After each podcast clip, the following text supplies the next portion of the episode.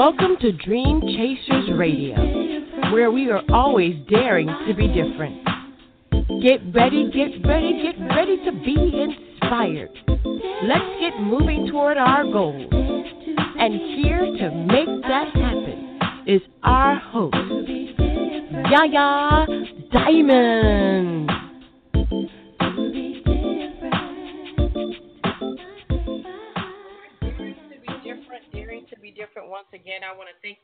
In to Dream Chasers Radio with me, your host, Yaya Diamond. Yay! All right, so um, we're going to go ahead and get the preliminaries out of the way. You're listening to us on 97.5 FM Real Community Radio as well as Bomb Baby Radio and the Dream Chasers Radio Network. We are testing out a new system, so I'm hoping that you can hear me very good. And so we're going to go ahead and jump on over to our other page and see if we can hear ourselves very good. You might hear an echo for a second, but that's all in fun. Yes.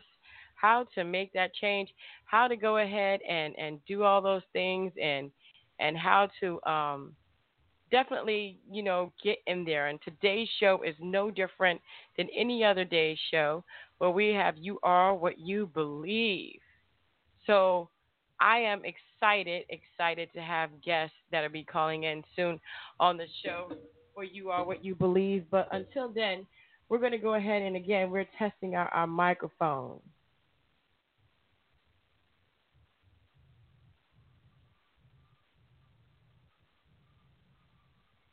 And we think our microphone is really doing really well here. So let's go ahead and go with our first guest. Please tell everybody who you are and what you do, please. Okay, my name is Steven Turnwald, and I wrote a book called Safe Haven of Jesus.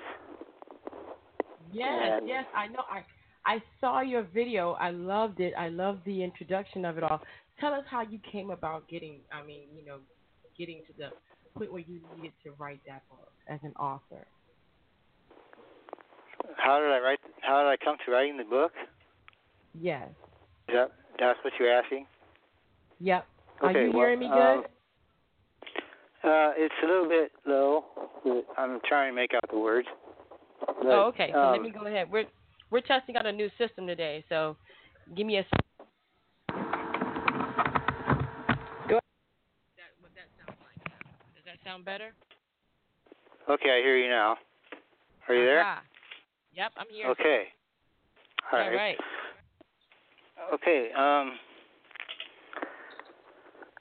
I was, I had, uh, I thought about writing for a long, long time, and coming out with, uh, you know, what goes on in in this guy's mind, myself, and putting it on paper, and I finally started doing that when I was in the service, and I seen the promise it had and how it could help me out and help others out in the process.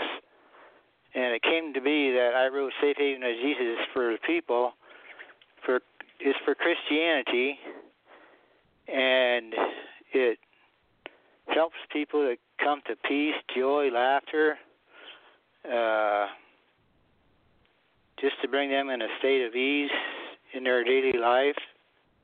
Mm-hmm. And how to talk with God. Uh, some people don't believe in talking with God. They think it's a big farce.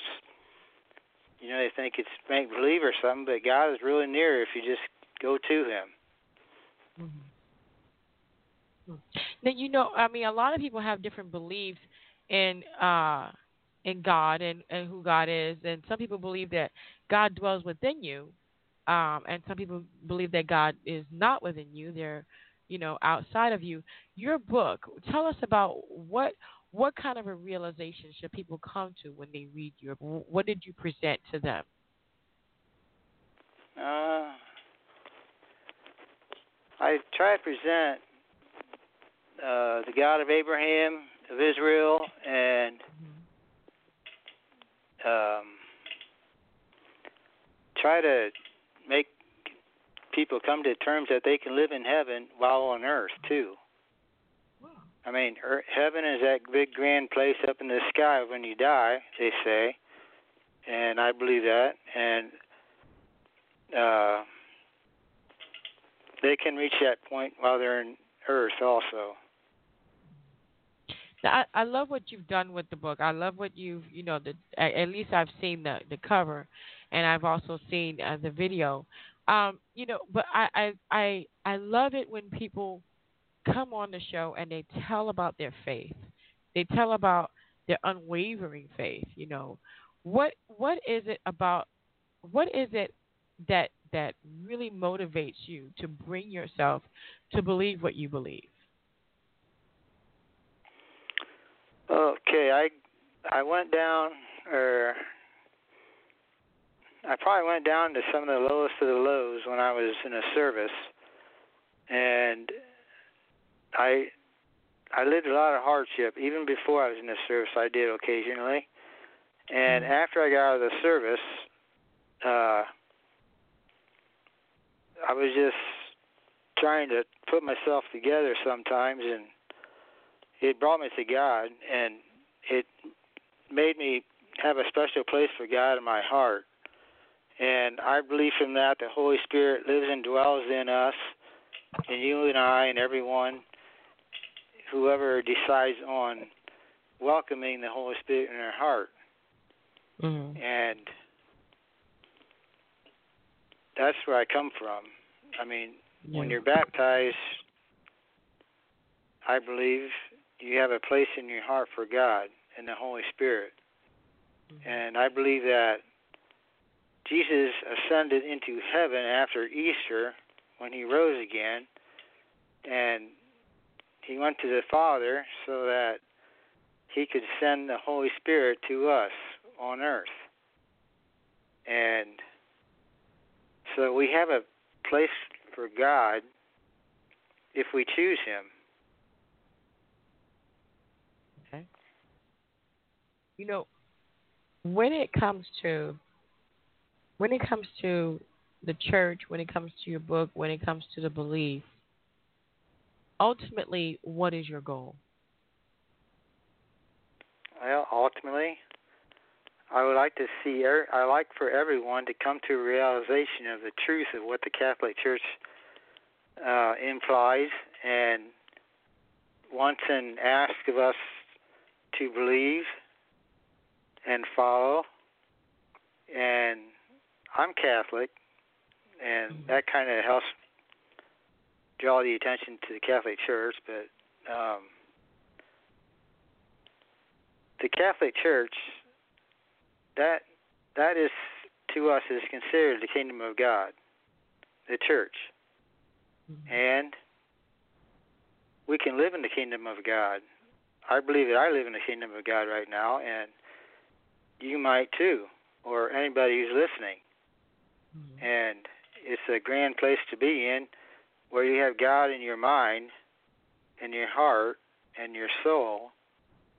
And when you have God living in your soul, it just enriches you all the more. It Right. brings you to ecstasy at times. Uh, when you're down and out, He'll be with you, and you can talk with Him within. And uh, sometimes people don't understand where you're at in your mind, and we just we might just have God in our mind, and we're talking with Him and there's people that think it's crazy to talk to yourself. Uh, you're not necessarily talking just with yourself. You're talking with the big man upstairs, Right. and uh, he'll deliver you, and he will he will fortify you, and he'll give you strength. He is the answer, Jesus Christ.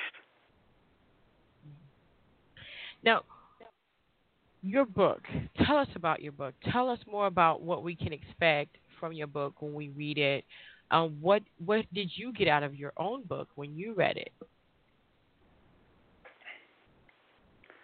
Okay, when I I got my book published after it was I had it wrote and sent to the editor and I didn't really have a full scope on the whole book until the editor brought a few words into action in my book. He changed a few words, or she changed a few words, and had different. Uh, it put different meaning in it, and it kind of aligned me with God all the more. Uh, it, my book is about the kingdom of God, basically, and right. Uh, yeah, it just it's it's a way of meeting God. It's a way of meeting God face to face. Some people, there's many people who think that if they do meet meet God face to face, it's only at death. But I don't believe that personally. I believe you can meet God face to face many, many times while you're living on earth. And I believe it's even a necessity many times also. And if you give your all to God and meet Him face to face, and and even uh, you sacrifice and be what He wants you to do and be, uh, you can be transformed. He wants to transform our souls. He wants to He wants to transform our bodies. He wants a transformation of us. And that's basically what Jesus Christ is about. He wants our transformation and to meet with Him in heaven. And heaven can be on earth with us as well. So Mm-hmm. before you die, you can have face to face meetings. And He just looks for your transformation. And it's a wonderful thing and a wonderful experience to live. Now, I, I want to touch on on this because you believe, and this show is about what you are, what you believe. You believe that you can have heaven here on earth. Tell us why you believe that. Why is that possible for you? Um, some many people don't believe in purity of heart. I believe in purity of heart because purity of heart keeps you close with God, and He gives you reason. He gives you reason to know how to do that, and when He does that, you just have a you yearn for Him sometimes, and it just makes the deepest prayer to Him, even without words at times and he listens to your moaning and groaning and your cry for help sometimes maybe or your distress and you're looking inward to God sometimes uh, he answers to those prayers he puts you in places where he wants you to be in life so that we learn it's a steady progressing life we live in he don't just he don't just Jesus Christ doesn't uh, spell everything out for you at every instant of the day, every day. He sort of brings you into a process. Of, it's like a transition, maybe, or uh, it's a journey. He lets you learn bit by bit, and you grow in Him in the process. I love that. I love that. And and do you okay? So when you speak on your belief, do you believe that you are what you believe? Can you can you actually choose uh, to be happy or to be sad, or do you just kind of fall into it? I mean, because um, in your book, it's so positive, and I want people to realize, you know, and, and understand where you're coming from.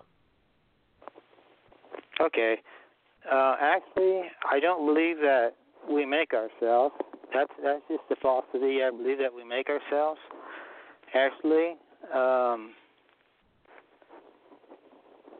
what can I say? I would say that uh, we don't. We're not able to make ourselves, but God makes us, Mm-hmm. and He has made us. And if we if we lose that sense that we're not making ourselves and joining with if if you have a sense that you're not joining with God, it's probably because you think you're making your own self, which is which is a lie, because uh, God is the maker, and God's the inventor of us. All we're doing is learning what our call our call of God is, what our what the will of God is for us. And when we learn that, eventually we will be doing the will of God and nothing can surpass that. I mean, it's just a beautiful thing. Once you once you meet the hilltop with God, when you're in your in with your will joined with God's will, um, you can reach mighty high places if if that's what your heart is set on. And is there anything that you want to leave the listeners today?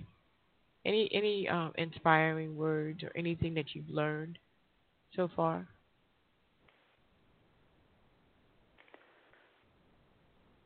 Uh, well, just being in harmony with God every day is a lot better than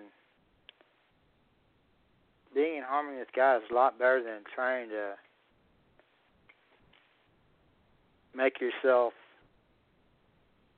Lord. Well, Jesus, He wants us to be like Him, but we're not taking the we're not we're not necessarily being Jesus Christ. We're being ourselves, mm-hmm. except uh, because nobody ever goes through life without sin. Everybody sins, mm-hmm. except Jesus Christ and Mary, His mother, and when we realize that, we see our faults, and then we can go to God, and He'll clear those faults up with us. Uh, God is a wondrous God, and He makes all things turn out for the good. That's my message. Awesome. Awesome. I want to thank you for being on the show. Thank you for doing what you do. Thank you for writing that book and presenting it and giving people the opportunity to see into the revelation that you have about Jesus Christ, about salvation, and about uh, living a good life here while you're here, as well as going to a good life when you leave. Thank you again so much, um, and and I hope that you are you continue to write, Mr. Turnwald, and that you continue to have success with your book, Safe Haven of Jesus. Thank you so much. Okay, thank you very much. Um, yeah, yeah. You have a wonderful evening. Okay, you too. Have a good All right. night. Where, you know what? Where can people reach you before I finish? Where can people reach you? Because I know that I I can reach you, but where can people reach you? Um, sure. Um, you can go to um, www.fb.com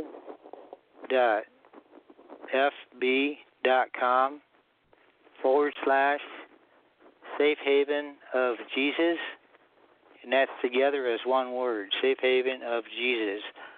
That's www.fb.com forward slash Safe Haven of Jesus. And FB stands for Facebook, but it's just short. And also, you can go to my website, which is www.steventurnwald.com. I got it. And we're going to go ahead okay. and put that up for the for the listeners to actually get involved with you and and if they like to order your book and to and just to be in contact. It's great, great. Thank you so much again. Okay, thank you very much. All right. Okay. Uh, wow. Have a good night. You too, you too. What a wonderful, wonderful revelation. What a wonderful book. What a wonderful person, Mr. Mr. Steven Turnwald. You can reach him at steventurnwald.com or facebook.com as fb.com forward slash safe haven of Jesus. You know, it's like this. I am, I am just amazed at all the wonderful people that come on this show the people that come on this show are nothing short of talented. I mean, they have no shortage of talent, is what I mean to say. You know, it, it is like uh, amazing, amazing for me. It's amazing that even uh, how can I say this? Mr. Steven Turnwald has written a book out of the love that he has for the Savior of the love and the respect that he has for the Savior. But not only that, he wants to convey that love to you. He wants to give it to you in the form of a book. So please go ahead and go to steventurnwald.com or facebook.com forward slash safe haven of Jesus and order the book. Be a support. be there. I mean, what a wonderful, wonderful person to actually take the time um, to do this book. And I am putting this uh, information in our box here so that you can have uh, the information. All you got to do is copy and paste into your browser to go ahead and go to the website for Mr. Steven Turnwald.com or forward slash or dot com forward slash safe haven of Jesus. Wonderful, wonderful. Thank you again, Mr. Uh, Turnwald, for being on the show and for doing what you do. My goodness, I am loving it. So we're going to go ahead and put a couple notes in here uh, for his book. And please don't hesitate. I'm typing. to get this book. It will be a blessing. Thank you again so much, Mr. Steven Turnwald, for being on the show. And we're going to go ahead and go to our next guest. Please tell everybody who you are and what you do, please. Hello. Yeah. Hello. How you doing? I'm doing good. And tell everybody who you are and what you do, please. Well, my name is Ahkmeliyah. My United States name is John M. Covington. I'm a book author and an independent music artist. Awesome, awesome. Mm. And and your industry is related to knowledge, a peaceful gathering, goodness, inspirational, and peace. Explain that to me. I couldn't hear you all the way in the first part, but were you talking about my book or are you talking about like in general? In general. Oh yes, man. uh, kind of a long story short, since I was younger, I was always I was always helping people. Excuse me, and I got a gift, a lot of gifts and talents that the Heavenly Father installed in me, instilled in me. Put it that way.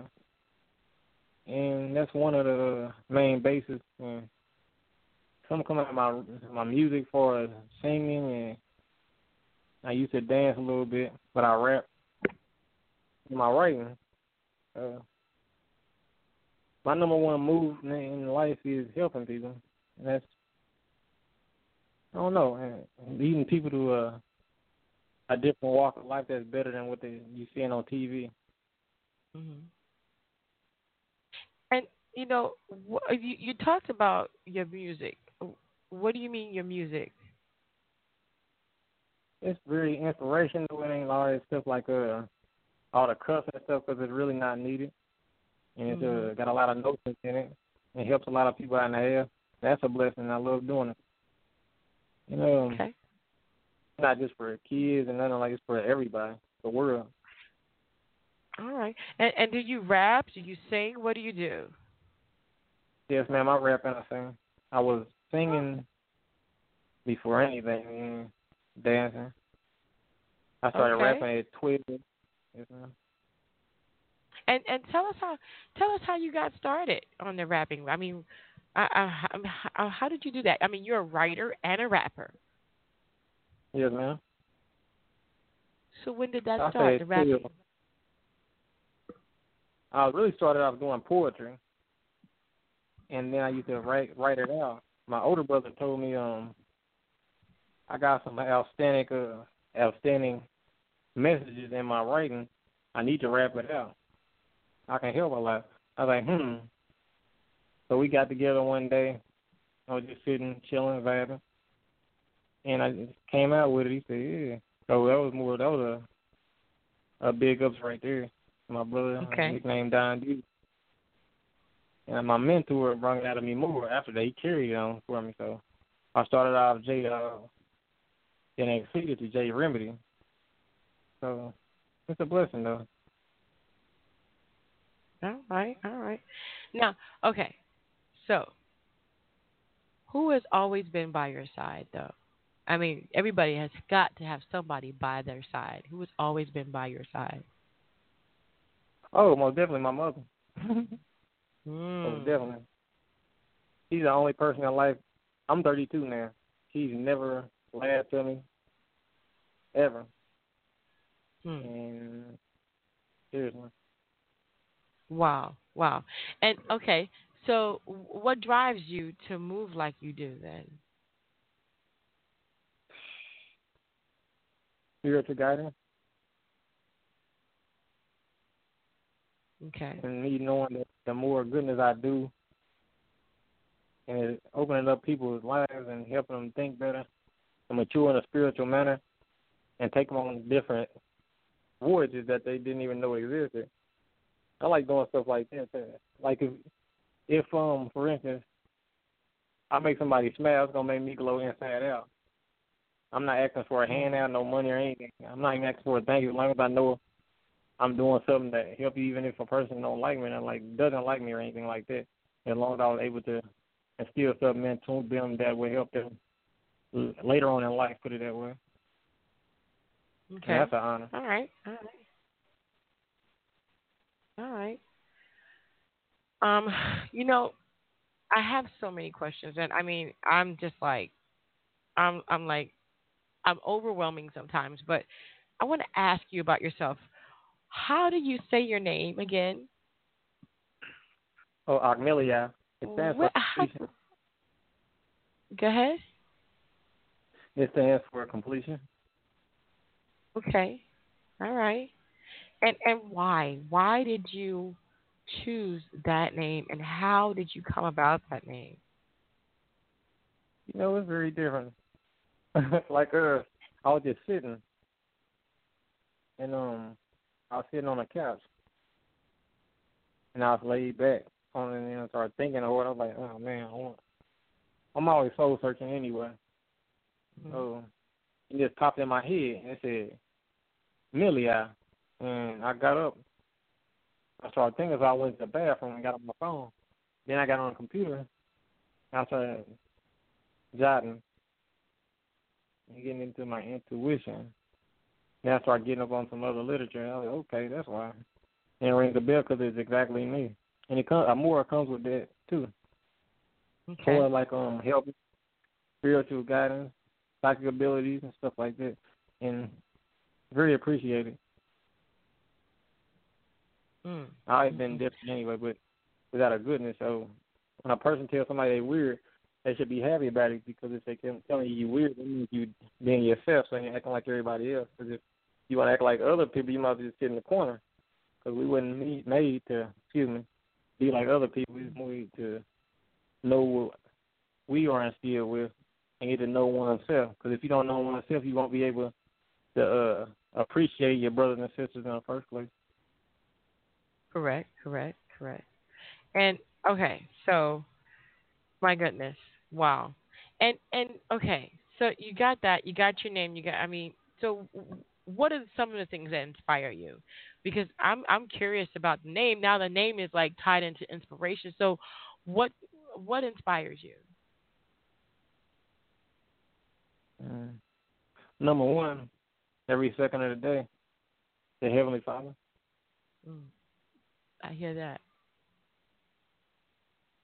Okay. In my walk, and I know what needs to be done and what I got to do, what I have to do, and Mm-hmm. it's out of goodness. So it comes with a lot of uh, stress and strain, but at the end, it's like a super saying, "You'll come up ten times better." I hear you. I hear you. So you tell me about this song.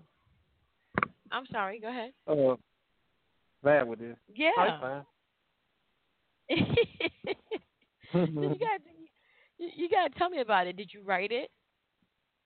Oh yeah, I, write- I write everything. Um, Mm. Awesome. Awesome. So we're gonna go ahead and play that. okay. We're gonna go ahead and play that here on Dream Chasers Radio.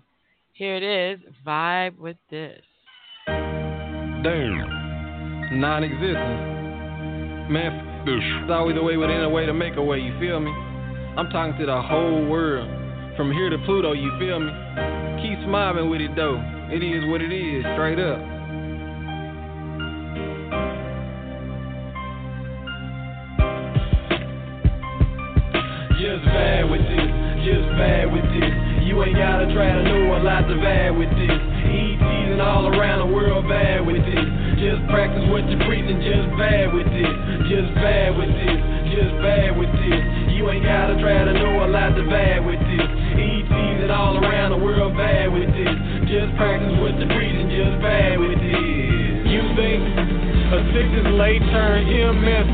Hold me back.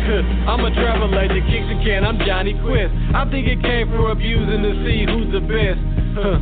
But no stress, hear the message. With each other acting like the game taking, but forgetting life's lesson. But if you keep a guessing, more and more become a crumb snatcher. Longer going hard, man, be falling like the twin towers, like a little whistle with a tone. But a cause and effect can make your ass full grown. Really, I ain't Just bad with this, just bad with this. You ain't gotta try to know a lot to vibe with this. ETs and all around the world vibe with this. Just practice what you preach and just vibe with this. Just vibe with this. Just vibe with this. You ain't gotta try to know a lot to vibe with this. ETs and all around the world vibe with this. Just practice what you preach and just vibe with well, this. Well, on Thanksgiving, all I'm thankful for is family turkey meals. Feeling sorry for the Indians that try to keep it real. Mmm, he snitched, he clipped, bewitched, forbidden, leaves from Bruce's. Bruce's coming disrespectful on the real, leave you toothless, clueless, very inspirational, important to me. You walk around without affecting you so blind you can't see. Damn, pulses, bring a water bad, call my people out here killing for a dollar, really ain't just bad with this, just bad with this. You ain't gotta try to know a lot to vibe with this. ETs and all around the world vibe with this. Just practice what you're preaching, just bad with this. Just bad with this. Just bad with this. You ain't gotta try to know a lot to bad with this. ETs and all around the world bad with this. Just practice what you preach and just bad with this. Bad with this. Just bad with this. You ain't gotta try to know a lot to bad with this. ETs and all around the world bad with this. Just practice what you preach and just bad with this. Just bad with this. Just bad with this. You ain't gotta try to know a lot to bad with this. ETs and all around the world bad with this. Just practice what the preaching, just bad with this. I like that. I like that. That is catchy. That is super catchy. I appreciate that. Hold on, yeah. so tell us what I mean. You know, okay. So you went from writing the Fountain of Youth images, and to just vibe with this what was the transition between the two? How did you did you always know you were going to be a writer and a rapper? Or was there a transition between oh my gosh i can do this too i say a little like that because i've been writing since i was like super young. I say like four years old. I was making books and stuff like that i went in like little things in school like uh poem of the week and stuff like that. I was always winning them too, so mm, mm. kept on going with it. It's a long mm-hmm. story. I'm gonna try to get out of the, out the way, but it's not like oh I was I was thinking about this today, so I'm about to write it down and make a book. It's like right. There's this man. He um, I talked to him. I was uh building up my my funds, and I told him I was gonna call back when I'm ready. So I called back two months later I'd be so busy anyway doing different things. And they said he doesn't work there no more, but he left a like a whole bunch of information stating that he said uh instead of me paying five thousand dollars, I only had to pay eight hundred dollars to start off. And she said he kept saying out of his mouth, I don't know, he must have liked you a lot or something because he wouldn't he never liked did anything like that to me. I don't know much kept repeating it though. That is fascinating though. I'm like, hmm. Mm. So that was the start of, and that was a blessing. Wow. And so now you're rapping and now you're both writing. What are the challenges that you face, um, you know, with the two? are they totally different for you or is it just now one and the same you can do either or and it really doesn't bother you oh i can do them all because all together they all bring oneness just like a person can't be one track minded there's always a way within a way to make a way so definitely got to be three dimensional so i'm in a if anything i'd be in like a a challenge with myself because i would never carry hatred or have haterism toward anybody else. I like um upbuilding. I like gathering. that's how we're supposed to be anyway. And I definitely love helping people. That's one of my number one uh, gifts and talents from the Heavenly Father. Mm-hmm. Wow. Now I, you know, I'm I'm curious. I'm I'm super curious as to know what is your belief. What do you believe as a believer uh, in the Heavenly Father, and is it different than the norm? Well, you know, I started off going to Baptist church and then Pentecostal, but then I just was knowing it was more to it than that. I was always different anyway, and I can remember so many things. I got a whole bunch of like uh spiritual feedback that's not normal to uh, regular people, but I don't know. I would say, uh, but now I'm I'm Hebrew slash spiritual guidance, but I was on the spiritual guidance before I even know it existed in the first place in the right state of mind. Cause I ain't know it was like I was in a walk, but I didn't know the certain rightful literature to speak of. But I was walking the walk rightly anyway. So mm-hmm. hmm. I don't know. And I mean, okay, so everything is a little bit of uh how would I say you are the kind of person where you want to make sure that you are open to your spirituality within the realms of what you believe. Do you believe that you are what you believe, or do you believe that everything is predestined for you?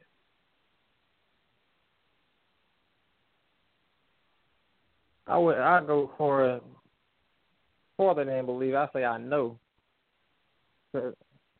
It's very deep. I know my walk because you know a lot of people don't know this. I'm not judging or saying I'm better than nobody else or nothing, but I done had a long walk to get to where I'm at now, and I had to learn how to balance myself out spiritually so I'll be able to uh, deal with the the life we live now in the physical realm. Because if you don't, if a man don't do that in the first place, they're not gonna be able to balance anything out anyway, and stuff is not gonna manufacture manufacture right. Excuse me. Mm-hmm. That's true. Hmm. It's very interesting. It's very interesting to talk with you because what I'm getting is I'm getting that sense of, you know, of certainty that you mm-hmm. have it, you have what you have and you're certain of it. A lot of people don't have that. How did you come about that? How did you come about knowing that this was what you can do? You write, you can rap, you can do all this and and this is what it is. How did you get to that certainty? Uh, it's so it's complex and it's very deep. Kind of say nothing right from that. Uh, every walk I took it was always different things popping up, like or psyches would come to me, like prophets would say certain things to me, like I would see spiritual things coming to me, like in different ways with different feedback in my walk. Sometimes I get uh, reminded of things like if I'm speaking or doing something, and then I, I sit back and got a visualize on myself because sometimes I get like a uh, hurt which I am human, so it's gonna happen. Especially if you want to walk of helping, and then you're gonna get drained. It's gonna be a big drainage, but you'll get reminded not just by like a person. If a person knows they get to know oneself deep enough, they'll start seeing things that's like of goodness in different spiritual ways. Uh, and the Heavenly Father will remind you, even if it's Him or it's like angels or yeah, it's some type of thing that's gonna make you chuckle to yourself. it's it's very deep. Hmm. It really is. And and you know what? I I commend you on that. I say that that is a wonderful thing to know. You know what I mean? To know what kind of a what kind of confidence does it give you to know? A lot of people don't what what kind of I mean, what can you say to others? I'll say this. Why you know? Like Peter in the Bible. If you walk into a church and you see everybody sitting there, he'll say, what are you doing? Stand up. So basically, a man got to be standing over the class with his shoulders up and know himself. He can't lead if he can't get himself right. If a man can't lead himself, how can he lead a woman? How could he get a, a real woman to listen to him and, and understand something? Because he don't have nothing to make her understand. But if he ain't got good feedback for her to uh, pass down to her to teach children, it's like a negative 0 Mm-hmm. So everything just got to be fabricated the right the right way, or nothing's gonna process. That's why a lot of stuff is going out on out here now. Like all these kids and people is going around having kids, all these diseases and all this stuff, all these killing, all everything is going wrongfully because nobody's walking in the right say a man like they're supposed to, and they're hurting the heavenly Father. So nobody can blame nobody but themselves. I um I just I mean I just uh you know, it's so difficult because you have all things going on now in the age we're so uncertain and to see you and to see my past guests certain about what you you know about what you know what you believe what you've come to realize your journey your walk what kind of advice do you give to people to get what you've got? Oh, that's a good question. You know what? I tell people when they ask me certain things, like example, this uh, this younger guy, he told me, he said, "Teach me how to rap." I said, "No, I can't teach you how to rap, but I can, I can lead you to what you already got into you and bring it out of you, so you can see what, for yourself what you about and what you are equipped with." Just like if, hmm, that's one. I don't know. Okay, everybody is on Earth for a reason, and certain people got a certain task in life. And if your energy is good enough in a, in a good state of walk, your energy is gonna get the other energies. It's like it's gonna levitate to them, so you're gonna feel it. You seriously will. Mm-hmm. So I helped a lot of people though. So like one of my gifts is like if I walk past certain people, if I feel something, I feel. I had a female ask me one time. She said, "Am I some type of angel or something?" But I had to ask her. She said because such and such. I said, oh, "Okay, I understand." It's a lot of different reasons, but oh, I say like I this in your walk. Talk. Li- Mhm. Excuse me. Go ahead. Go ahead. Uh, if a person talk less and listen more, ooh, they'll get a, a very good understanding of, of life. oh, you gotta say that again. Oh, when a person talk less and listen more, they get a better Mhm. understanding of life. Mm. That's a big one. So I just thought it would make it no way a better way. That's a big one. Talk less. Listen more. I think I could say that to a lot of. You know what? When it comes to relationships, is that a key as well? Talk less, listen more. Yeah, it can be most definitely. But if it ain't no understanding, it's not gonna go nowhere at all. That's why I wrote a song called Communication. Mm. Most definitely. Mm, mm, mm. So Well, I know wow, you I wouldn't want to wanna- be in a relationship and talk to somebody and then they just sitting there like I know. like the bird out the ears or something like that. Like wow. Well, are there any shout outs you'd like to give today? Oh yes, man. Oh, I would like to give a shout out to my mother, Yalinia, and my daughter, Mylenia, hmm and Yokana, and to my family, and to everybody in a, a better walk of realness, and who even even the people that's not, try to uh get a better understanding. Mm-hmm. Mm-hmm. I want to thank you again for being on the show. Thank you for for bringing your uh, your music vibe with this. You're the author of The Fountain of Youth Images. Tell everybody where they can reach you, please. Okay, um, Facebook, your family, John M. Covington, or my book company is called uh, go to www.xulonpress.com. And that's your company? The, no, no, ma'am. Okay. But that's where they can buy the book. Oh, yes, ma'am. Okay. All right. Well, we're going to go ahead and put that up there on our page so that people can actually get a hold of you and uh, make sure that we are we got you covered as well. Listen. All right. And, and you know what? Keep doing what you do. Keep doing what you do. Keep being an inspiration. Keep writing. Keep rapping. I mean, for me, you know, and being certain, you you're inspiring. Thank you. Thank you. And I appreciate your kind words. No, oh, that's truth.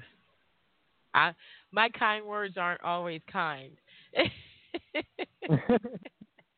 hey, nobody's perfect either. No. okay. Well, thank you so much again, and I appreciate it. And uh, shout out to your family and to your mother for supporting you and all that you do. It's wonderful. I love the support of my mom as well. Yes, yes. All right, then. One. We'll talk soon. Okay, and thank you. Wow, Hello. what a I mean, what a wonderful uh I can't even pronounce the name. Wait a minute. Don't hang up. Don't hang up. Don't hang up. Pronounce that name one more time, please. Amelia. Oh goodness. I'm going to torture it. Ahkmeliyah. Is that it? Ahkmeliyah? Yeah, ma'am. Ahkmeliyah. Oh. oh, see. I got it. Ahkmeliyah. All right, Ahkmeliyah. Thank you again so much because I didn't want to mess up your name. thank you. All right. Oh, thank you. All right, Hello. good night. Shalom. Wow. Ahkmeliyah, the author of The Fountain of Youth Images and rapper and writer of Vibe with This. You can get him at Xulon Press. That's X U L O N P R E S S dot com. His SoundCloud is Remedy317. YouTube is J Remedy82. And Twitter is J Remedy317. Please go ahead and be a support. Go ahead and, I mean, you know what? There are so many different things and so many different stories and I'm sure that Ahkmeliyah can tell you and attest that the stories and the journeys is is just amazing to where you begin to where you find yourself at right now. And I want to go ahead and, and give you a life changing moment at this moment to, to show you a life changing story and how it changed this person's life. We're going to go ahead and air the story of Lisa Nichols. And um, if you don't know who she is, you need to look her up. And it may not be the belief of everyone, but I believe in life changing moments. And for me, her story and mine, and Ahkmeliyah, and Steven Turnwald, and everybody that's been on this show has a life changing moment. And this is no different than yours or mine. Here it is Lisa Nichols, her change and her story.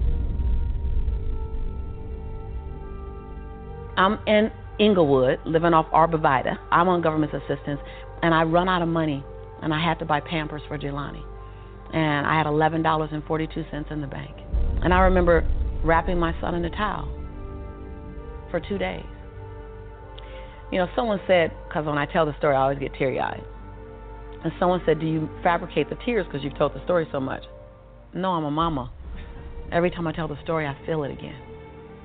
I remember the second day, like you said, I had my my hand on Jelani's stomach, and I said, "Don't worry, baby.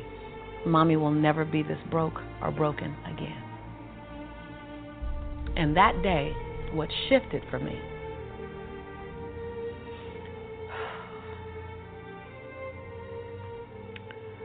was I was willing, and I don't know if this is going to sound crazy, I was willing to completely die to any form of me that I had been so that I can birth the woman that I was becoming. The reason why a lot of people won't become who they want is because they're too attached to who they've been. And you hear it all the time when people say, I've always been this way.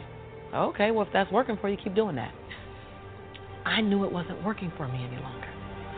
I had hit my version of rock bottom. So I was willing to let go of everything and everybody. See, another reason why people won't get there is because the doorway is for you to fit through. You're trying to carry everybody else through because you're trying to be Rescue 911. And you got to rescue you first. I am much more valuable to my family and to my community because I was willing to let them go. Go through the door myself, teach myself, learn myself, condition myself, and then come back and get them. I'm much more valuable to them now. But I had to go through a window time of 10 years of judgment. You leaving us, hanging out with white people all the time. You going to these crazy countries. We, we don't know what you. I, I had to be willing to, to allow my conviction to make me inconvenienced. See, we want to grow, but we want to stay liked by everybody. I was willing to be my own rescue at the risk of your approval. Most of us aren't like that. Facebook is an example. We want to be liked. Well, I woke up and I like myself today, so your like is extra. My my job is to like me first. I was willing to say every day, Lisa, you like you? Lisa, are you proud of you? Lisa, are you playing full out? Every day before I checked in with anybody else. That's lonely, by the way. Why won't most people do it? Because it's scary and it's lonely. So what did I do? I was willing to find people who had what I didn't have who were living lives that I wasn't living, who believed things that I didn't know about, and I was willing to become their student. I got up every day and I ate a slice of humble pie. See, when you get to this level, even me 10 years ago, you can get caught up by reading your own fine print. See, whenever I hear people reading my bio, and before I came on, and you read my bio, I'm in the back going, yeah, yeah, yeah, yeah, yeah, yeah, yeah, yeah, yeah, because I don't want to ever think I arrived. I don't ever. That bio is old. I, I, you should be interested in my future. Oh, that's my bio. What's my future? Oh, what are you doing? What am I? Who am I becoming for 2020? And we get caught up in our bios. We get caught up in our status. I never allowed that to stop me from going and sitting at the hem of someone and saying, "What do you know about wealth?" See, because there's three forms to money. There's three relationships to money. We learn how to earn it, we learn how to keep it, and we learn how to grow it. Well, I, I learned how to earn it because my theme song was, I'm a hustler, baby. and I want you to know, everybody with me, it ain't where I've been, but what? Where I'm about to go. So I was singing that song. That's good. they know, they know, right? I was singing that song when I was I was in, working out of my closet as my office. I, w- I was in a walk-in closet where you really couldn't walk in. You stepped in and turned, right?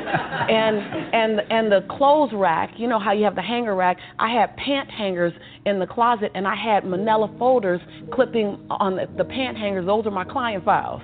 And I would sit there and I put 2.99 mirrors that you get from CVS. I put them all around my closet walls so that I can make my, my office look bigger. I worked out of that closet office for four years, singing that song. It ain't where I've been, but where I'm about to go. I knew that. I knew how to make money. I didn't know how to keep it because ain't nobody had none in my family. So keeping wasn't an issue. Growing was never an issue. So I went to people who knew how to make it, keep it, grow it. I went to people who was about serving others to the highest level. See, I make a lot of money because I serve more people. See, all your success is on the other side of service. People trying to make money, if it begins and ends with money, it's going to be a short lived victory. But if it's about transforming lives, then the wind keeps going and going and growing and growing. So I went to people that knew what I didn't know. And I, I, I killed my ego every day, murdered my shego every day. Because I got a big she go. I mean, come on, right?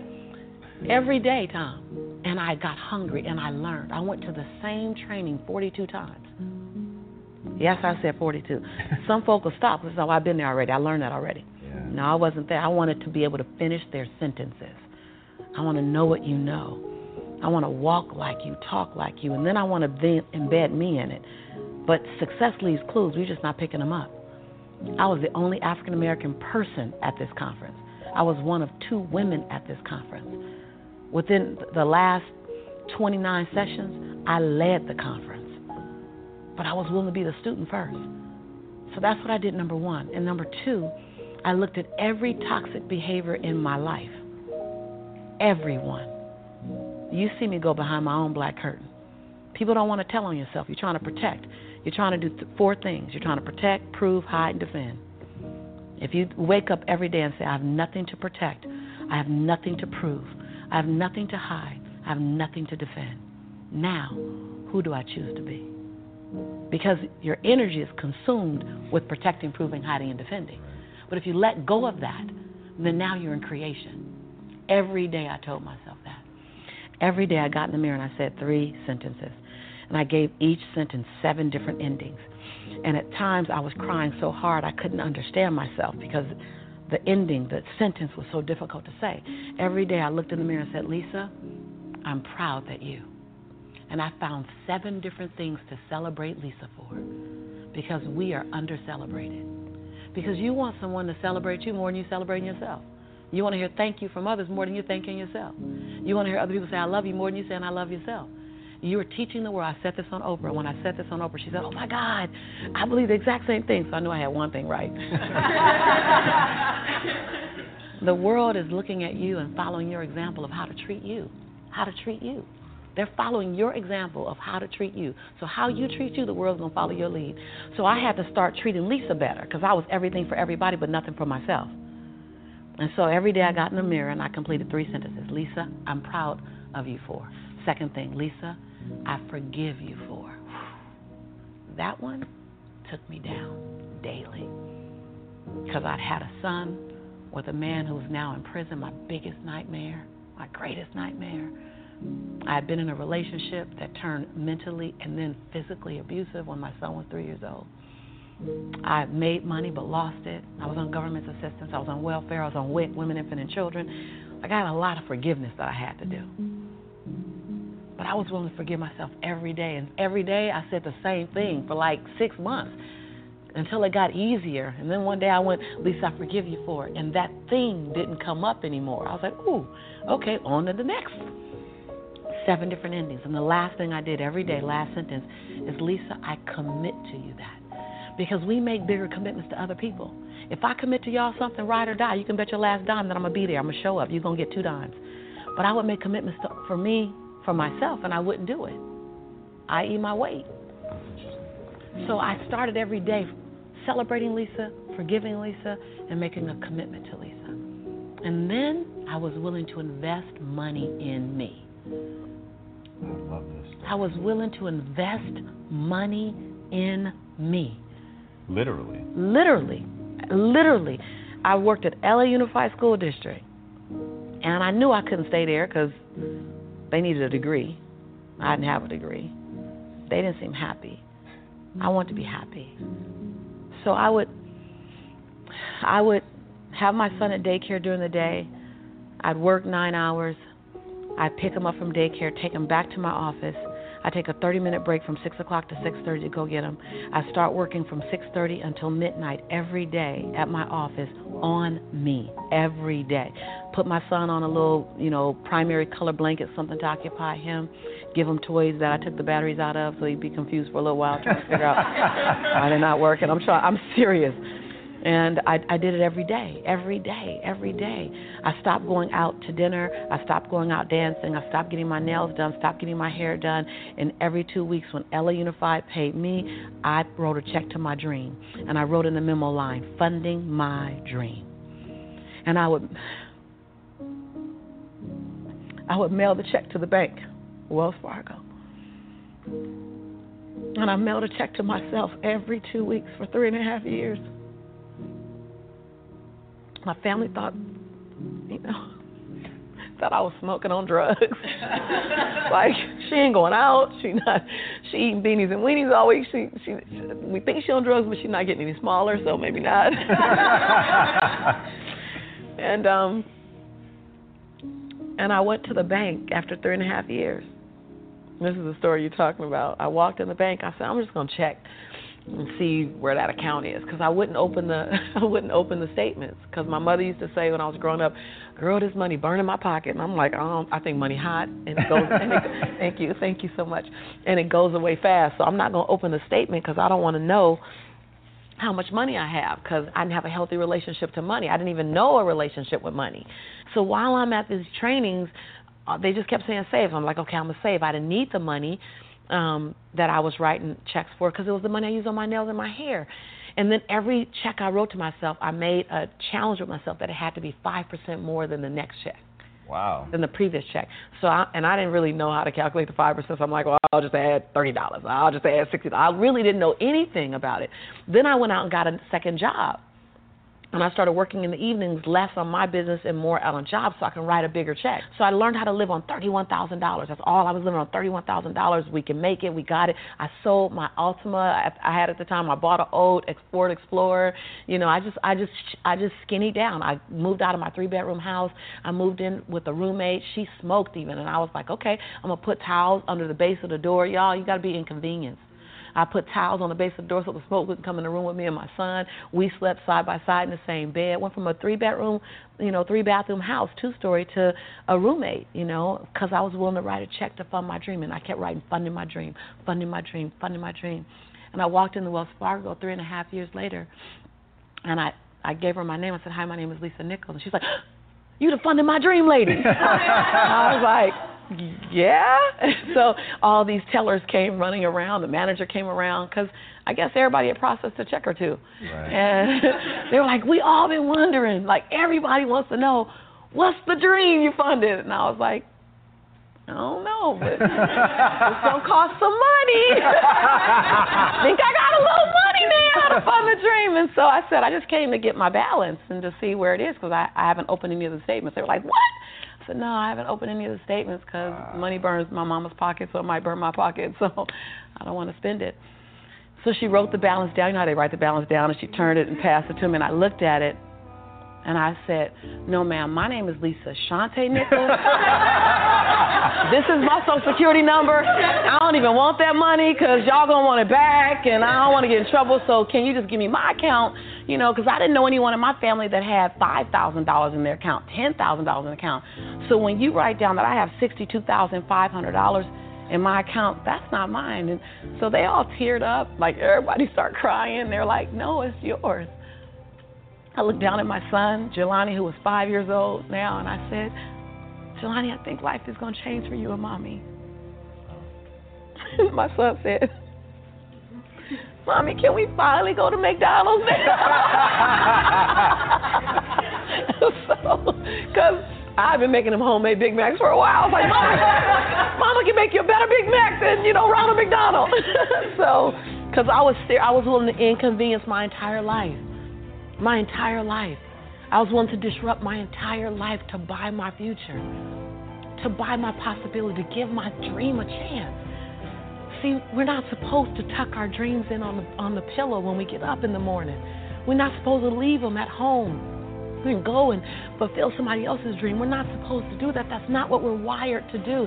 That's not who we are. Your human spirit doesn't care about the economy. The human spirit doesn't care that my son's father went to prison. My, the human spirit doesn't care what's happened to your family. The human spirit doesn't care about the past. You may have been molested, or your family may have been broke, or, or you may have been betrayed, or you may have a divorce. Your human spirit doesn't care about any of that. Your human spirit simply says, What's our command for tomorrow? What do you want to create? It's not keeping score. Your brain is keeping score because your brain is designed to keep you safe. Your soul, your intuition, your human spirit is designed to make you soar. And when you get to the edge of that stage, I want to get up right now. Can I get up right yeah, now? whatever you want. Okay. Think I'm gonna tell Lisa Nichols no? When, Come on now. When you get to the edge, your brain will always tell you to step back. It's always going to tell you to step back because you can fall. Always. It's going to tell you step back. Because before you fell, the last time you did this, you saw someone else fail. You could hurt. You could be off work. It's going to tell you, it's designed to keep you safe. So you have to be willing to play between your brain and your soul.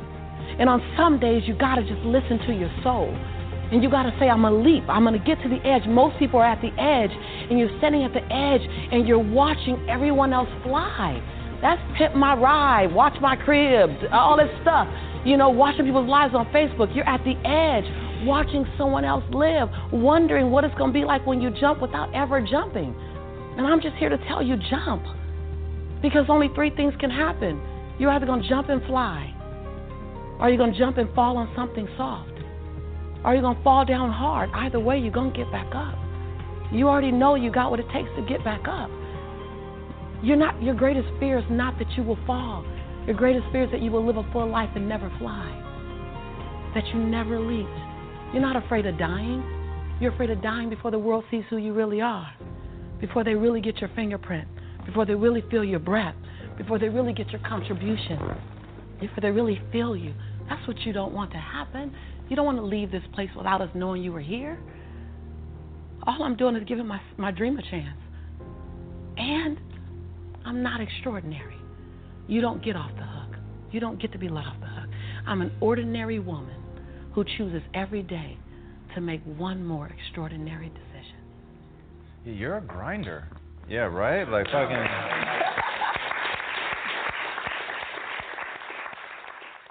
Wow.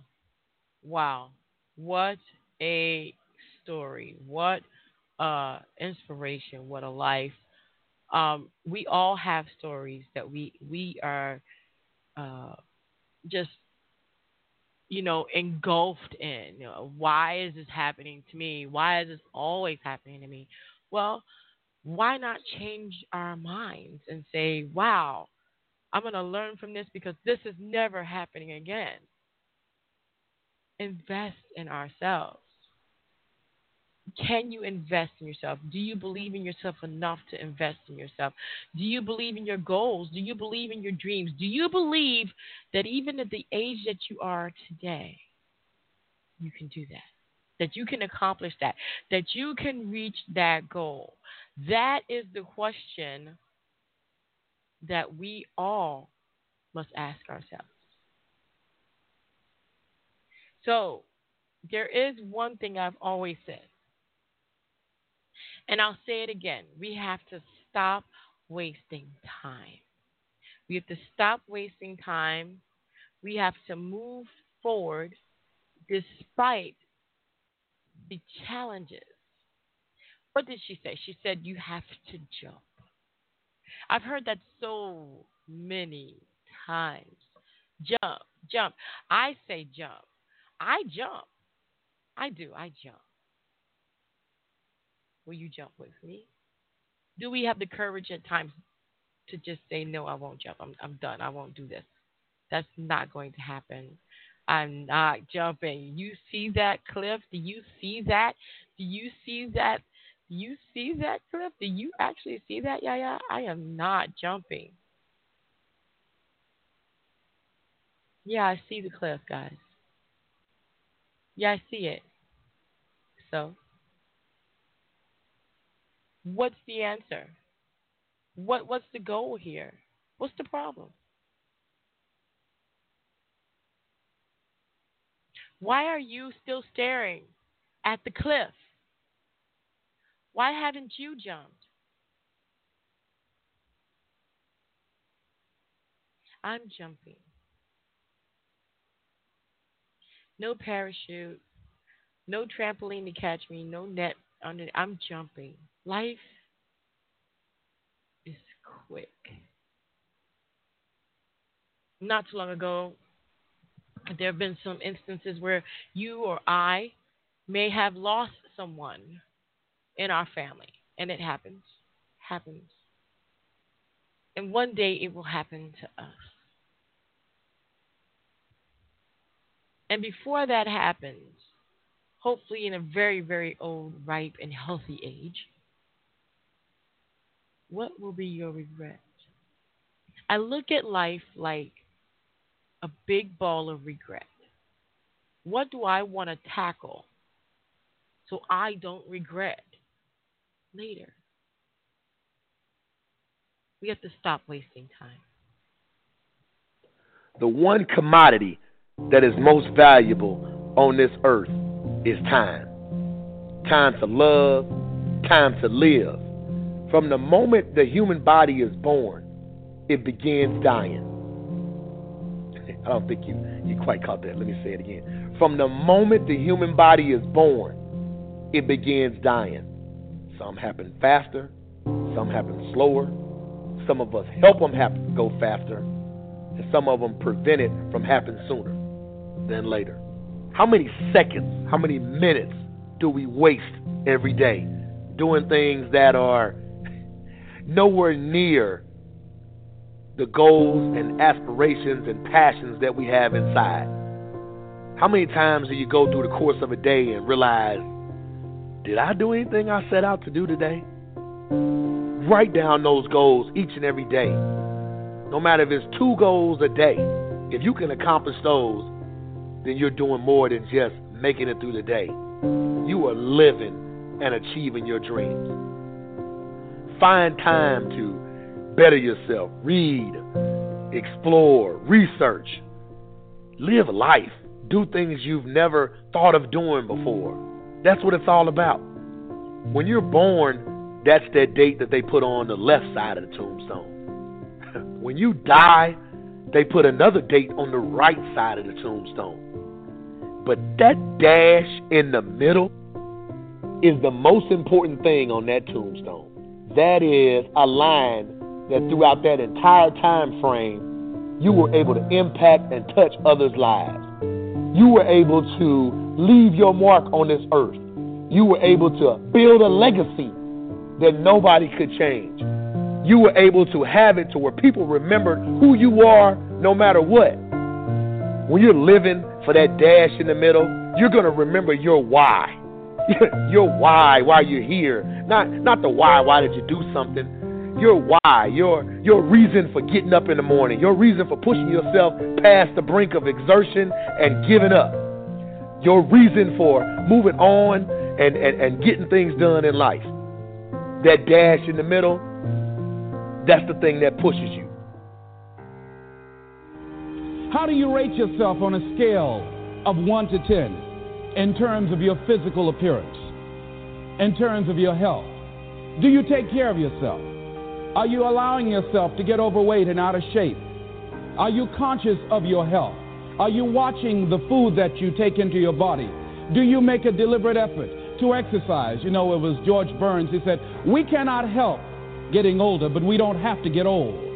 And many of us get old before our time because we don't take time to take care of ourselves. Your environment is a very good indicator. On a scale of 1 to 10, is it what you want it to be? Do you find it desirable? Are you satisfied?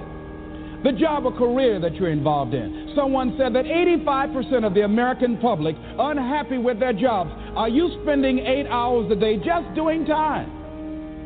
Doing something that you don't find challenging, that does not make you stretch mentally, that does not stimulate you, that does not inspire you. Something that you don't find a sense of fulfillment in it. If you're doing that day in and day out, it has to affect how you feel about yourself, your level of motivation, your relationships. What kind of impact is it having on your life? Is it nourishing or is it a toxic relationship? Does it drain you or does it build you up? Ask yourself that. How motivated are you to do something about it? Your contribution, your actions. What are you giving? Many people will leave the universe without a trace. No one will know they were here. And in fact, under their name, we could put under there, not used up. Will anybody know that you came this way? What contribution are you giving? What will you leave? What will be different? Because you came this way.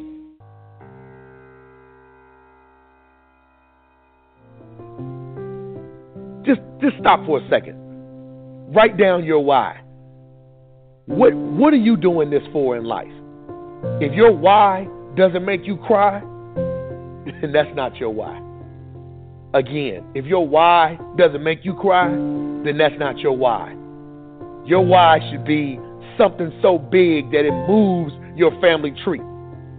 Your why should be something so big that it changes the whole outlook on how things are with you in your home, your family, your religion, your purpose. Think about your passion. Think about your opportunities. And that's how you find your purpose. OPP. When that why meets up with your passion, your opportunity, your purpose, then you'll find out. The most important day in your life is the day you remember why you were born.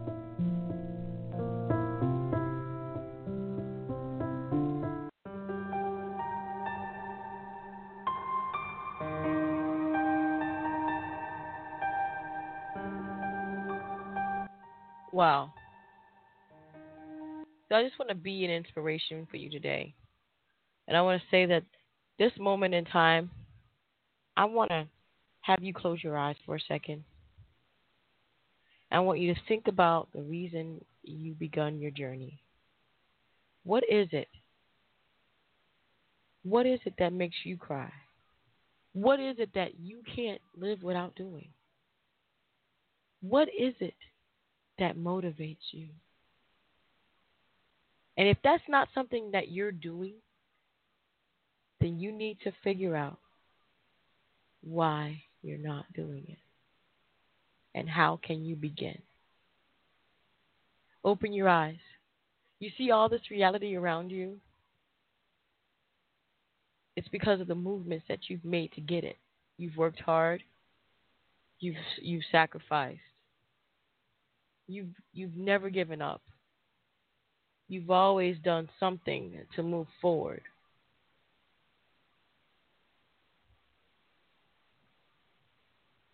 There are always going to be setbacks. I had someone tell me, and they asked me yesterday, they said, Well, I don't want to fail. I said, Darling, that's not failure. There's no such thing as failure. There's no such thing as failure. There's only learning opportunities. And I told him, I said, you could find 50 million ways to to just how they say fail, but there's always in within that midst of that 50,000 ways to fail. There's that one way you have to find to succeed. So, in those 50,000 ways, do you think you can get better and actually move forward instead of always going back? Of course. Of course. Of course you can go forward. Of course you can do better. Of course, you know, there's learning opportunities. You know, 50,000 mistakes or failures or whatever you want to call it, what setbacks or whatever is never where you began. If you take step 1 and then you go to 50,000 goodness gracious, how far are you from the moment that you began? So you're not even taking into account all the successes that you've had from the first moment you began to the 50,000 that you're at now. Seriously, that is a huge gap. Succeeds has never had setbacks.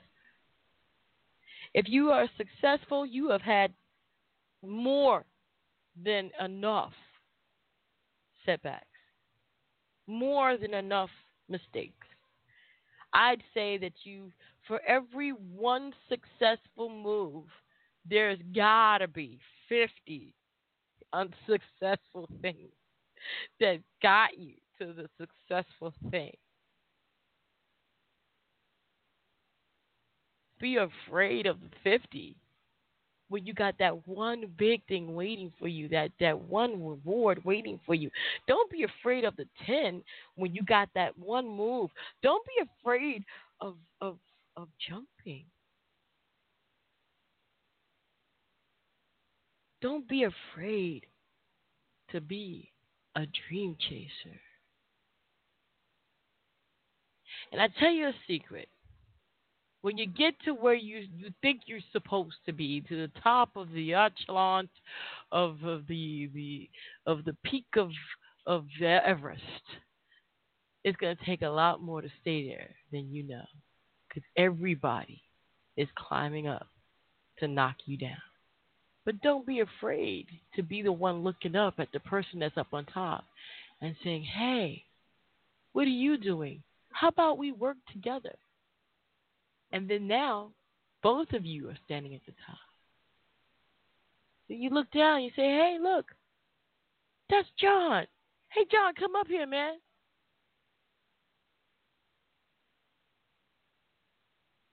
It's always good to reach out. Will you make mistakes at reaching out to the wrong person? Yes. That's part of the 50. Not everybody that's at the top deserves to be there either, but they're there. How'd they get there? They, they, it doesn't matter. They did their 50. They did their 50,000. They, they did, they jumped. That's how they got there. They jumped. Are you jumping? I, I swear, I hear people that say all the time, well, how'd they get that number one hit on the charts when my song is a lot better than theirs? They jumped. How'd they get that song on that soundtrack? That song sucks. They jumped. Well, how'd they get to the top of that? How'd they do? They jump. You ready to jump?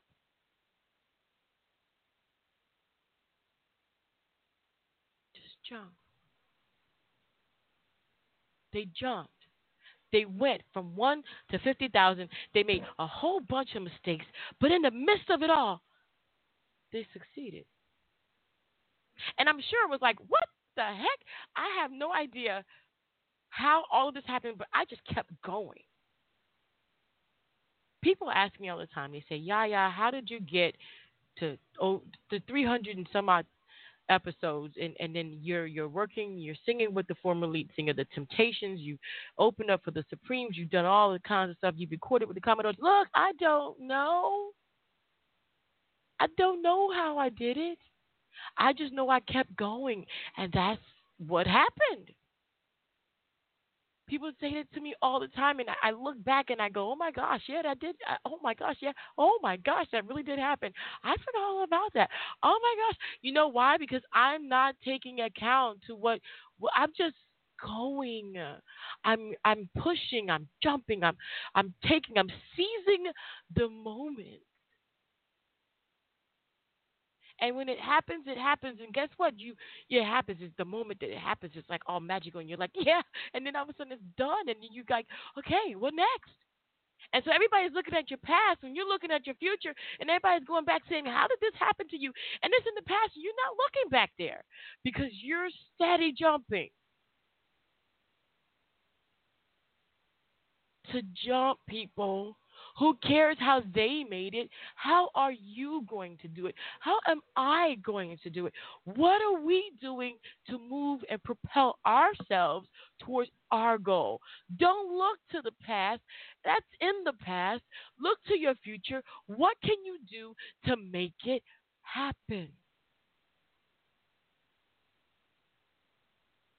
Let everybody else say about the future, man. You know the the I mean the past. The past is is is gone. What else can you do? How can you make that bigger? How can you how can you move that? How can you work that? How can you increase that? How can I mean, come on. Isn't that like the best thing about the journey? Is the creation, the creativity of it all? And I know I have a guest online. I see you. Don't worry about it. I got you covered. But I wanted to inspire people today to show you that you can go from rock bottom like Lisa Nichols and become the top billionaire company in the world on inspiration. You can be I mean, look at Will Smith. Will Smith started off, he was a rapper, but he used curse words. You know what his grandmother told him? You better not come in here and use these curse words anymore. And the next thing you know, he had a top number one hit. He was on TV. He was doing all kinds of things. Now he's in the movies. The top actor. How did, you ask him about his past? He's probably not even thinking about that. People who move forward and jump don't really look back to see what happened and how it all happened. They just keep going forward. And when you remind them of where they came from, yeah, they do remember that. But the journey is like, it's there, but that's it's, it's there. It's just it's there. It's done. Okay, now what else can I do? And I don't know how to explain it, but I know this, and I hope that you realize this: that part of living is success and failure. There's always going to be more failure than success if you're jumping. But by golly, there's a lot of fun in it. And there's a lot of stress in it too. Yes, of course, it's going to be work. But I mean, come on. Isn't that what you want to do? I hope I've helped you today. We're going to go ahead and go to our next guest. I want you to tell everybody who you are and what you do, please. Um, my name is Tawanna Jackson, and I am a mental health professional. Um, I'm also a person that lives in long term recovery. That's how I kind of navigated into that profession based on my own lived experience. Mm, mm. Tell me about that. Tell me about your recovery and what are you recovering from, if I may be so bold as to ask?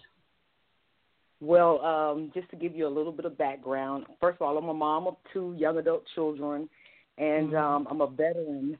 Um, just a little backstory. When I was 13 years old, um, I was raped, and um, mm-hmm. I never really, you know, articulated that at that time.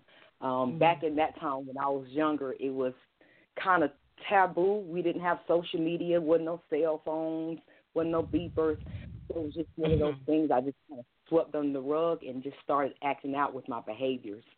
Um, when I turned 17, I joined, I did DEP, which is delayed entry program into the military, and uh, ended up getting married, having two great children. But I married into the same type of personality that I was accustomed to. My father, you know, had an addicted personality um, with substance abuse issues, and my mom suffered from uh, being a compulsive gambler, and mm. uh, I just gravitated back to that same thing that we that let you know that I knew at the time, and once I got into that relationship, I just kind of spiraled down.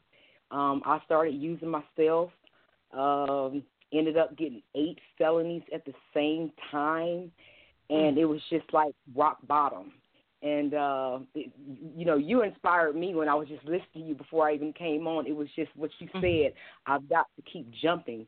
And when i look back over it just what you said i can't remember the journey. I just know i'm here right. now. I just kept jumping. I didn't know what i was doing. You say jumping and that's what it is.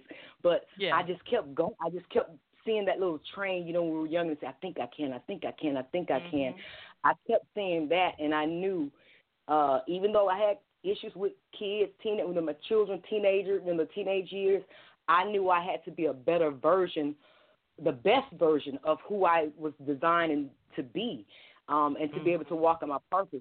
So really, it was the pit, that dark place. You know, substance abuse. I was getting high. I was getting drunk. The relationships that I, uh, you know, ended up going to, I, even after my marriage, were abusive. And for some reason, I thought subconsciously that's what I deserved. Um, mm.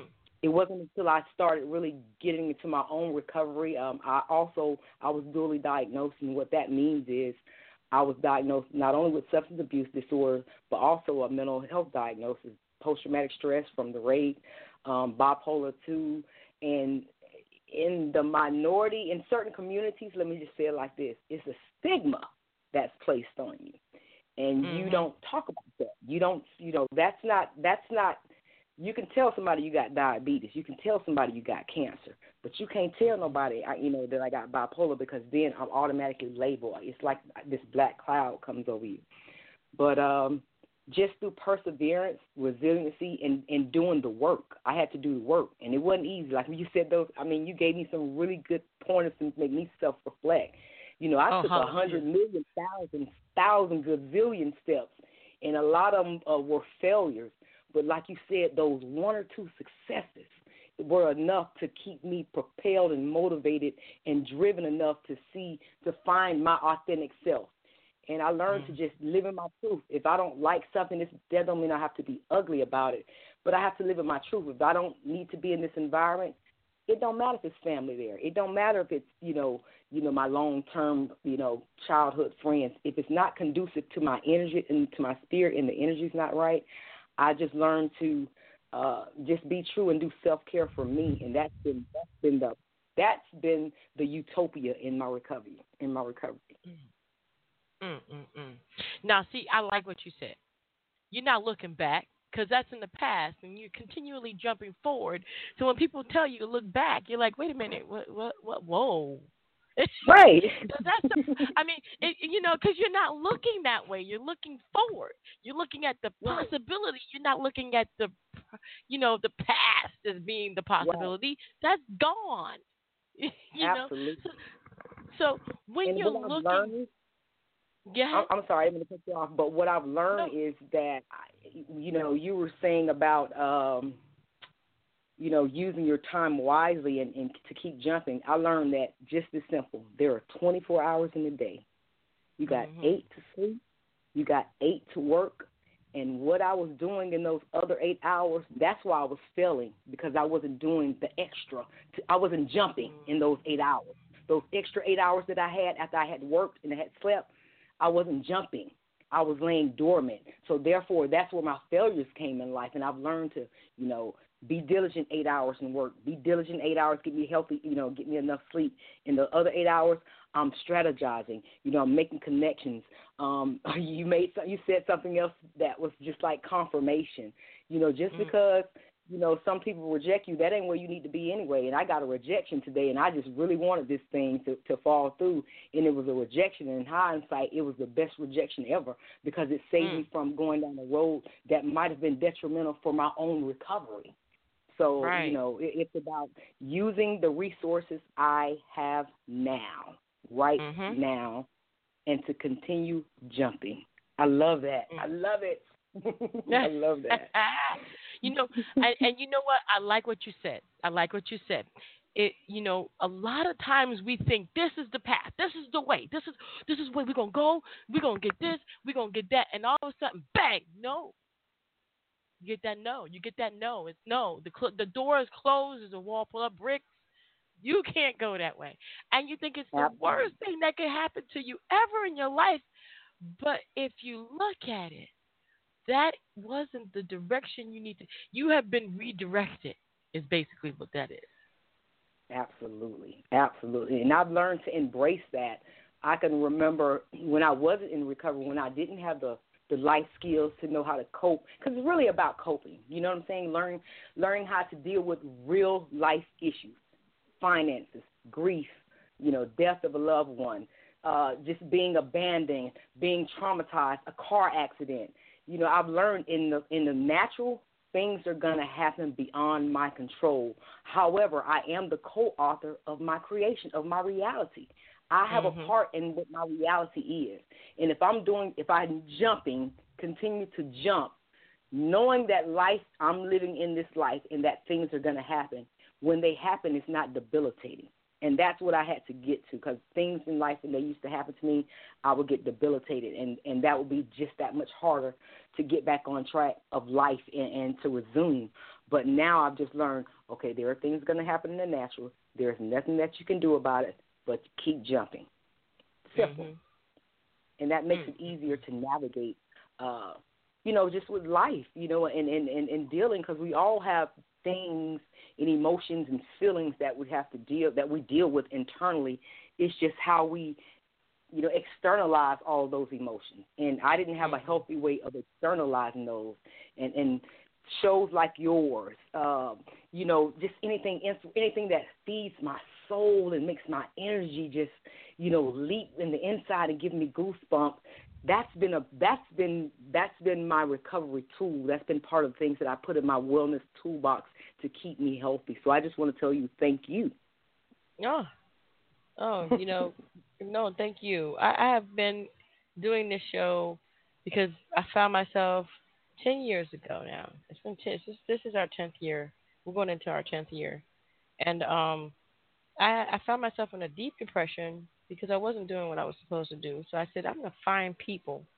I'm going to interview because I could talk. I'm going to interview. That's one of my gifts. Oh, I'm a talker. So I'm going to talk and I'm going to interview people and I'm going to be inspired by their stories. And that's going to give me right. a reason to have my own. So it's a selfish right. reason why I started this. I, I started this. This is selfish. This is just all about me. so, but you know what? In in this journey, I look back on the 10 years and I'm going, dang, wow, I was messed up. yeah, but in, turn, but what happened is you you might have started or initiated it in that mindset, but you were getting fed off of the inspiration of others. And you know that's Yeah. what that's that's the gift of it. You know that's the gift. Just like what you said earlier we don't know the direction. It's just a detour. And and Right. what i've learned is my story is no longer for Tawanna. It's not for me. It's for Mhm. me to express it so someone else can get that same goosebump feeling to be able to move on and share it again. That's the best. That's the best gift that I can give. It's paying my rent in life. I'm paying it Mm. forward. You know, I don't want to die. Mhm. I don't want to die full. I want to die empty. I want to die having bungee jump. I want to die having, you know, continue to feed the homeless. I want to have died, you know, going overseas and doing some type of mission work. Those are the things that I want to, when I die, I want to have fulfilled some of those things. So, no, I don't want to die, you know, full. I just don't. Mhm. It's too much life. Mm. And, and, and, and, and there are other people's stories and, and their affirmations that feed me. And, and, the same way that they're able to feed me, I'm sure that they were at one point in their life in a dark space. So it's just beautiful to see the gift of recovery because we all recover from something. It might not be a clinical diagnosis, but we all have that inner resiliency and we all know we all have that thing that that I don't know what the term is, but we all have that thing inside of us that you know it just has to be activated. It's kind of like the super Mhm. twins. You have, you have to. It's laying dormant, and you just have to activate that thing. Definitely, Yep. definitely. And you know, I I love your I love your organization. I know what you I love what you've done, and thank you so much for your service for the uh, for this uh, this nation. Uh, being a veteran is is important, Thank and you, you. put your life on the line for mine. Uh, thank you. Thank you. Thank you. I appreciate So- that. Tell us about your nonprofit organization, about being dedicated to improving and empowering the lives of seniors, homeless, veterans, single parents, their children, and ultimately the communities. Well, it was birthed out. It's Recovery Warriorz, and that's with the Z. Recovery Warriorz with the Z.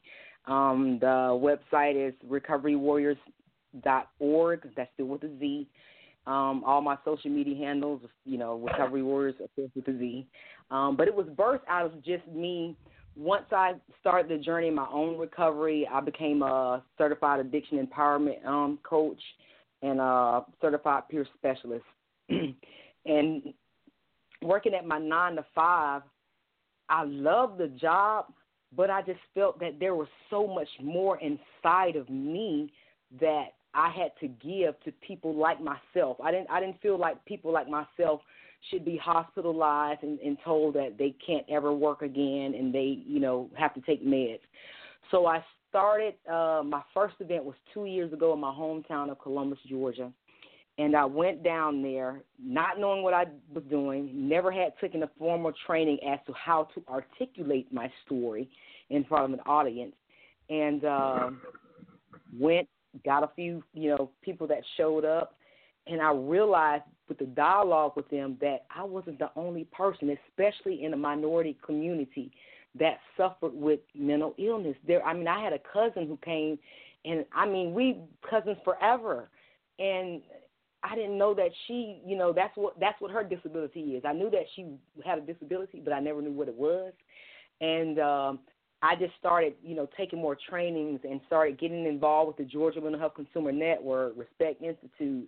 I've had the pleasure to speak in front of at the Carter Center, the Jimmy Carter Center, um, the Mm. heads of uh, the Georgia Department of um, Behavioral Health, um, Georgia Mental Health Consumer, just just the Most High has opened up so many doors by me not being afraid to tell the ugly stuff that I used to do. And uh it was just birthed out of that. You know, we feed the homeless. Um I go matter of fact, today I had to I had to drive to my hometown, speak at a uh, college down there, drove back to be here on time to do this interview. Um so I speak at colleges, prisons, um, anybody in recovery, anybody, and it doesn't have to be when people think mental health, they think a lot of times they have this image of what they think mental health is, or a person who has a mental health diagnosis, or how a person with a mental diagnosis acts. And the media has a lot to do with that. But it also, I like to change the language. Think behavioral health, any behavior change. You know, I got a friend of mine was telling me that um, when they got a divorce a couple of years back, they have a child that is now in the penal system and they think that the divorce is what caused the child to go down that wrong road. Well, that's a behavior change. That's not meaning we got to give him a prescription and saying that he he's, you know needs to be locked up. But we do need to identify what the underlying issues are. So it was birthed out of mm-hmm. that. It was birthed out of guys coming out of prison and you know telling me that they you know they feeling some type of way in their head and I talked with those guys, and another another aspect of my program was birth pathway to pardon events, where I do quarterly events, um, helping people get their pardon in the state of Georgia for free. I don't charge them one dime. Um, mm what else I do. It, it's just a lot of things. Feed the homeless the first Friday of the month. Just just things, and I'm all and I'm doing this. And the reason why I'm so proud, and it's not me and ego, it's just me knowing if you stick to authentically who you are, you ain't got to go after somebody some things. And the ones mm-hmm. that you go after when they reject you, it's okay. It's okay. I just learned to be authentic to what it is that I want to do you know, if the door opens, great. If it doesn't, I'm not upset about it because I know that there is not a house that's only built with one door. There are some windows on that house also. Mm-hmm. So it's just really giving back in any way that I can. Um, I, you know, I I deal with the CIT training with the police officers, um, where we uh, teach individuals if you have to call the police on a person who is in distress, whether it's addiction or mental health illness, make sure that you ask for a CIT trained officer. You know, in the news, mm. we're seeing so many bad stories about, you know, this person had a gun, they had a mental illness. So it's making people look at people like me in the wrong light. I ain't trying to grab no gun and go kill nobody. So it's about us connecting with the general public and and and really just bringing awareness. May is Mental Health Awareness Month. That was one reason why I really wanted to be on your platform um, because it is Mental Health Awareness Month, and I just wanted people to know the importance mm-hmm. of it. This week is Children's Mental Health Awareness Week. Um, I have an online petition um, trying to get mandatory mental health uh, classes in all curriculum K through 12. I think that's important. And when I say mental health, I don't mean bipolar, schizophrenia, depression. I mean life skills. You know, coping, right. anger management, stress management. Because if we teach them those skills, then of course they're going to know how to deal when you know they have to go bankrupt or if the house foreclosed or if their mom died. Not saying it's not going to be it's going to be easy, but they'll have the skills already at a young age. I'm sure you can think back over your life of a situation if you would have had better coping skills or better, you know, stress management skills. That situation you would have been able to maneuver through it, uh, uh, you know, easier. So that's what mm-hmm. that's what Recovery Warriorz is. It's just really any and all aspects of ensuring that we are aware of all the issues, um, environmental, social, economic, structural issues, you know, all the issues that surround mental illness and behavioral health. Mm, mm, that is a lot, but you know what? That's your that's what you you're there to do. You know, I, I I have to say I commend you because being raped is not easy. I was molested, um, and I was also date raped. So, um, mm. you know, th- these are things, but you know, it's like this. You know, I I I, I guess I'm a little different because you know I always put my my station on. I always tell people, you know, at the end of it, don't forget to what dare to be different. And I guess I've always been different to the to the point where it's like, hey, y'all crazy. Right. That's how I look right. at it. Y'all right. crazy. Y'all ain't got no sense to be violating me like that. Okay, all right. right. You and you really, I mean, you did what you did, but you still didn't get a piece of me. But y'all crazy. Y'all got some. Right. Y'all got some issues. And so I didn't blame myself for those things because I I really didn't. I was 11 on the first one, and and I was 13 on the second one, and after that, I didn't I didn't have nothing to do with boys. right. For a while. Right. And so right. it was like uh, all men crazy. That's just me. Right. All men are crazy. And, you know, the, try to eh, try to understand them. Never. I'm good. right. Right. But I never so blame myself for it. So, you know, but so I mean, I, obviously you you're you're helping people that do blame themselves. Oh, absolutely. I, I, you know, I blamed myself for a while, you know, because I didn't know, I didn't know why. You know what I'm saying? And I didn't know, I didn't have the coping skills. And and until we just people like yourself or people like myself are more vocal or giving people an opportunity to share their story. Nobody else can tell your story better than you. I always say, you are the star. You're the star in your own video of life. Nobody else can take that role because this is your life. So we just have to mm-hmm. assume that role and, and take our lives back and, and, and just be willing. And again, it's not for us anymore. It's to draw somebody else into their truth, into their authentic self. You know, so when people come to you, and and and you know, I know you have a lot of people come to you. What is like? I know you have that client, you know, that that thing I call it the HIPAA conflict, where people HIPAA can't, conflict. can't really yeah, talk about you nothing. know. I know about the HIPAA conflict, but what I'm saying is a generalization of just different situations. What what is your biggest advice on the biggest issue that you've always seen come to come at you? Um, usually it's uh, self doubt. Um, usually a lot of the peers, um, because we've been beat down so much. Life is beating us down. The situation is beating us down. The system has beaten us down.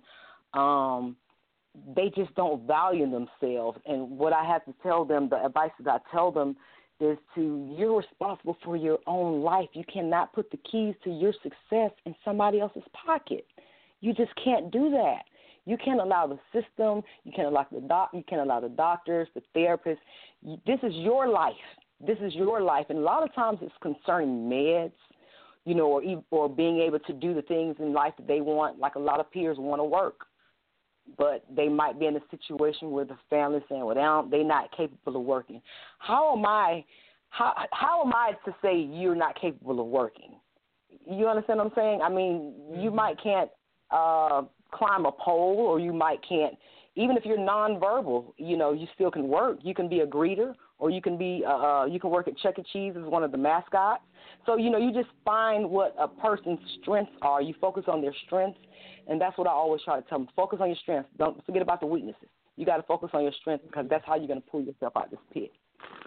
Wow, wow, and it's important. I know we don't, we have very limited time, but it's important to to always uh, be that positive person. But what if a person is just not ready to be that positive person? Maybe they just they, they're just not ready. They have too much that just didn't go right.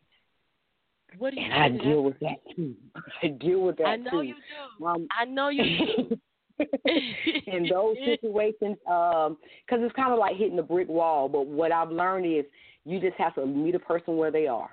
If they ain't ready, it ain't nothing that I can do. Nothing that I can do. I can be available available for them in the areas where they need me, and I can assist them. But other than that, when they because what they're doing is setting a boundary. They're saying mm-hmm. right now I'm not ready to do it. Do you understand what I'm saying? So as Yeah. as a human, I don't have the right to move that boundary line. Do you know what I mean? If if I place a boundary and say no, I don't want to do this, you don't have the right to move my boundary line because I know what I'm comfortable with and not. So I just learned to meet them where they are, and when they're ready, they'll come around. It, that's how I was. You know, I was the same way. I wasn't ready every time. I had to get beat across my head a couple of times. I had to get felonies. I had to, you know, go through substance abuse and mental health classes and support groups. So I wasn't ready, but until I got ready, until life beat me down, uh, you know, that's when the reality kicked in. So it's really about self reflection. Hmm. Wow. But it gets difficult. And- it does get difficult. It does. Oh, I know it does. I know it does. And and, and you know, wait, what helps you through? What helps you to get through what what you've gotten through? Um, I really don't. it- It's so funny. I try to stay busy. That's what it is. I try to stay busy doing this advocacy because that's what fuels me. If I if I'm not doing it, I find myself in a downward, you know, spiral uh, mentally. So I, I try to stay busy, and I and I always I got this one person that I can call and I can vent in any way that I want, and they don't judge me. We all need that one person that you know they're they're the release. You know, they're that ear for you. They're that that shoulder to cry on. So I have that, and and just really giving back. You know, it's healing me every time I go, and they they think I'm healing them, but they're healing me. I still have voids in me. So me doing this work is doing the work internally for me. So really, just staying busy. It's no one thing. It's just being an advocate, going and speaking. You know, telling somebody about a resource. You know, it, it that's just being being connected with fellow peers. Mm. Mm. I you know I love it. I love that you have uh taken a negative and made it a positive. And uh, I, I mean, I mean, amazing to me. That's just amazing to get through what you've gotten through. Did you get any help? Oh, absolutely. I went to. I tried independently on my own. Um, I tried the religion thing. um, I tried to do it on my own. That didn't work. And I realized that I had to go and get help. And what I've learned is it's not that a therapist or anybody or a clinician or a psychologist can do anything for you. A lot of times it's just people want somebody to listen to them without a judgmental ear mm-hmm. and make suggestions and let them choose for themselves which option is best for them. So with me, the support groups and uh family don't really understand, you know, because a lot of times they got issues too, but they're just not willing to admit it.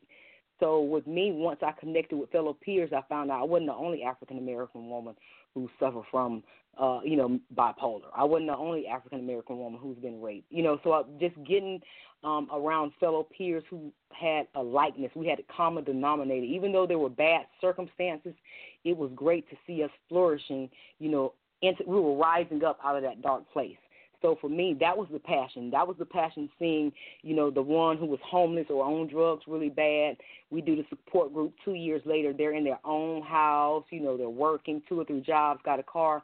So that right there, being around fellow peers, that is my support. Mm. Mm. They understand. They don't wow. judge me. They know, you know, they, they, they understand the symptoms. They understand the dynamics of a person with a mental diagnosis. So it's easier to to to I never have to leave part of Tawanna outside when I come with around peers. I can bring all of right. me through the door. Mm. And I love that. Wow. Well, I want to thank you for being on the show. Where can people reach you? Um, again, they can reach me on my website. It's R E C O V E R Y W A R R I O R Z dot org. They can reach me on Instagram, recovery, R E C O V E R Y underscore W A R R I O R Z, Facebook page, Recovery Warriorz, again with a Z. And my, they can also find me on Facebook, Tawanna Jackson. Um, they can contact me, 678 558 9330. Just want to tell you again, um, thank you so much. And the interlude when you guys speaking the intro was just so empowering. I mean, I, oh. you blessed me more than uh, I think I could have gave to your show tonight. So I just want to tell you I really appreciate it and thank you. Oh, thank you. Thank you for being on the show. You know, not every show is the same. You know, some shows I have nothing to say. I really don't. So I play a bunch of music to people that, you know, been on the show before and I just highlight their music. And sometimes I give a revelation. I'm like, "Hey, I got something to say today." Woo. well, I appreciate so, that. I'm glad you that know, you were able to. Hey, hey, and then now I left myself empty. right, right. That's right. There you go. There you go. Yeah. There you go. That's what it's all about. That's but it thank right you there. That's it right there. Well, thank you. Thank you so much for being on the show, Tawanna, and thank you for doing what you do. Okay, and continue to do it. Continue to inspire, and definitely continue to help uh, people get over uh, their past so they can move on to their future. Will do, and thank you again. Um, have a great evening. You too. Wow. So tonight we've had much inspiration, so much from Steven Turnwald, author of Safe Haven of Jesus. You can reach him; he's on our, our page as well as ah, Amelia, Amelia, uh, Amelia, See, I knew I was going to get that name wrong. Ahmelia, I'm hoping I'm saying it right. Author of The Fountain of Youth Images, also a rapper and writer of uh, Vibe wit Dis. We played that earlier, and you can get his information as well as Lisa Nichols.